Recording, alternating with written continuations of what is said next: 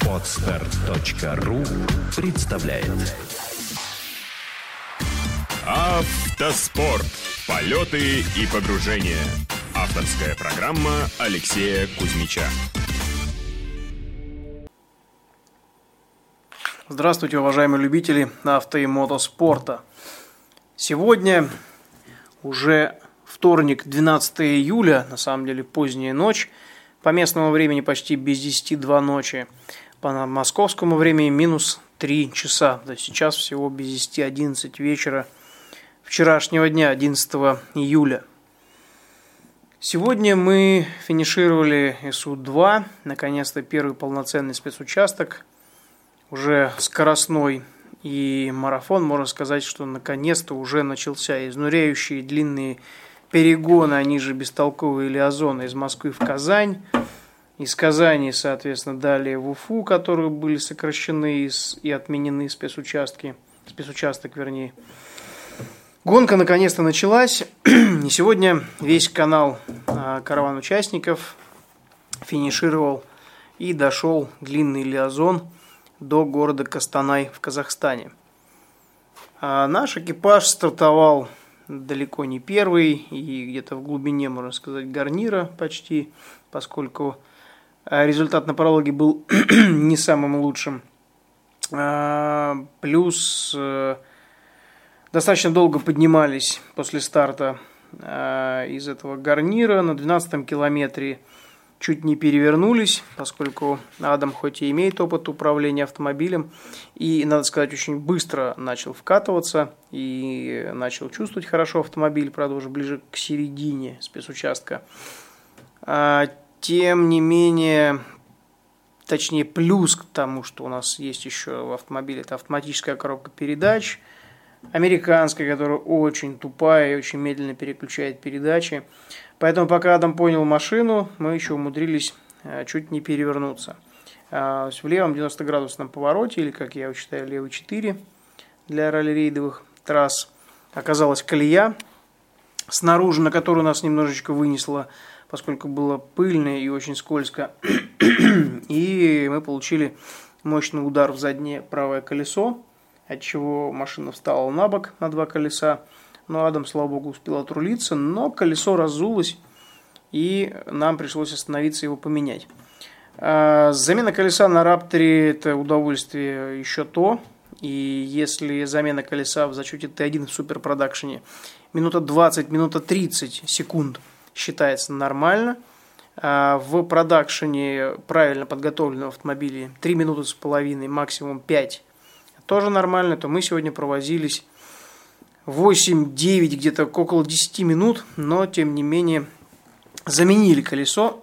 А по разговорам вчера с Адамом Алдисом Вилсонсом выяснилось, что мы поменяли колесо в 2 раза быстрее, чем это делал обычно он.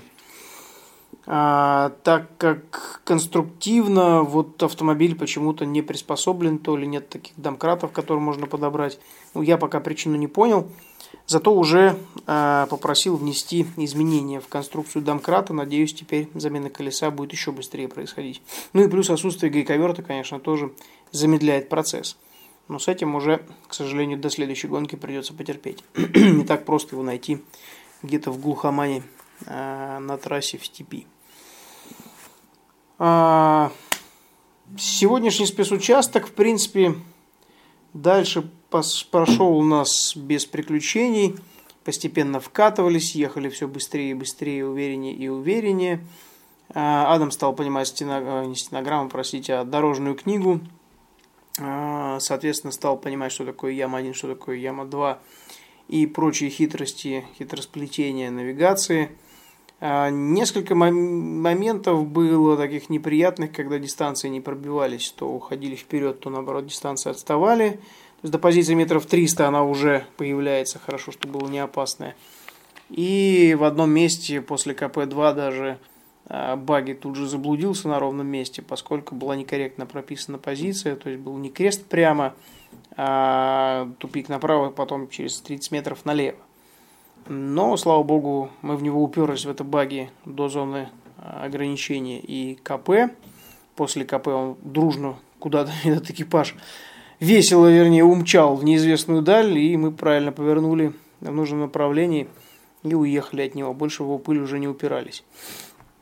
И пару раз удалось найти срезочки прямо на трассе, не по полям, для тех, кто любит кричать насчет полей всяких растений, кукуруз и прочей культуры, а просто вычислив навигационно пару мест, там не было точек, удалось почти до километра найти срезки уже на ходу.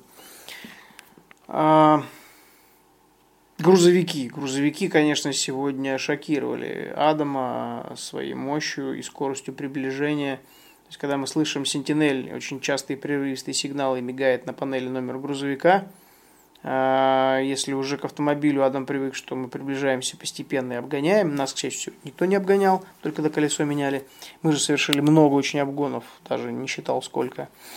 То, когда приближается грузовик, это, конечно, зрелище впечатляющие, когда прижимались в сторону куда-нибудь в поле или в примыкание, проносящийся 10-тонный дом на скорости почти 150, это его очень сильно впечатлило. Ну, а потом, конечно, просто стоишь и ждешь, когда же осядет пыль, поскольку после грузовика пыль висит несколько километров. Пилотесса нашей команды Юлия сегодня чуть не попала под колеса КамАЗа Мордеева-младшего, поскольку совершила перед его практически уже носом, перед бампером, точнее, какой-то совершенно непонятный маневр, не в ту сторону, в которую он предполагал, и практически чуть не получила мощнейший пинок под зад. Я думаю, что это был бы последний спецучасток. Он же первый, он уже последний, если бы КамАЗ вошел сзади в ее Toyota Land Cruiser 200. Ну, сложно предположить, что было бы. Чего предполагать, слава богу, все в порядке. Он промчал мимо, но потом на бензоколонке после финиша долго выяснял, кто это и почему он так сделал. Ну, посмотрим. Тоже первая гонка у пилотессы нашей команды. И все еще впереди. Я надеюсь, опыта наберется и будет себя вести немножечко аккуратнее. У них, кстати, сегодня была проблема. У Юли с Виктором оборвалась на 40-м километре переговорка. Они сначала подумали, что это батарейка, оказалось, оборвался контакт на одной из ям, и в итоге они ехали практически друг друга не слыша. Виктор надрывался, орал всю дорогу, благо это Т2, а не Т1, и Юлия могла его слышать, хоть как-то. В общем и целом день прошел насыщенно, изнурительные лиазоны, конечно, выматывают, когда 400 километров едешь, ничего не делая, постоянно с ограничением максимальной скорости 110, это очень напрягает, это практически выносит мозг, то хочется спать, то хочется что-нибудь съесть. Сухпайки нам сегодня не выдали с утра, поэтому весь день голодные. Пришлось на заправках там вылавливать какие-то шоколадки и орешки на ужине. Настолько уже были уставшие, что просто еле-еле запихнули в себя еду. И уже вот в данный момент нахожусь в красивом отеле. Первая гонка из всех марафонских, которые я ездил, когда мы ночуем по отелям. С одной стороны это минус, с другой стороны маленький плюс, поскольку можно хотя бы по-человечески помыться и без грохота генераторов и непонятной музыки, которая играет каждый вечер на биваке. Диджеи стараются там непонятно для чего, мешая спать тем, кто уже хочет спать, можно так сказать. Кстати, бивуак, конечно, продолжает удивлять и радовать своей обустроенностью. Дакару, может быть, даже в чем-то уже стоит поучиться у Шелкового пути.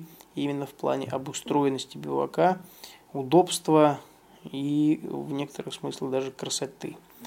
Но в Инстаграме, если вы зайдете, посмотрите. Я стараюсь выкладывать фотографии красивые не только с трассы, но и с бивуака.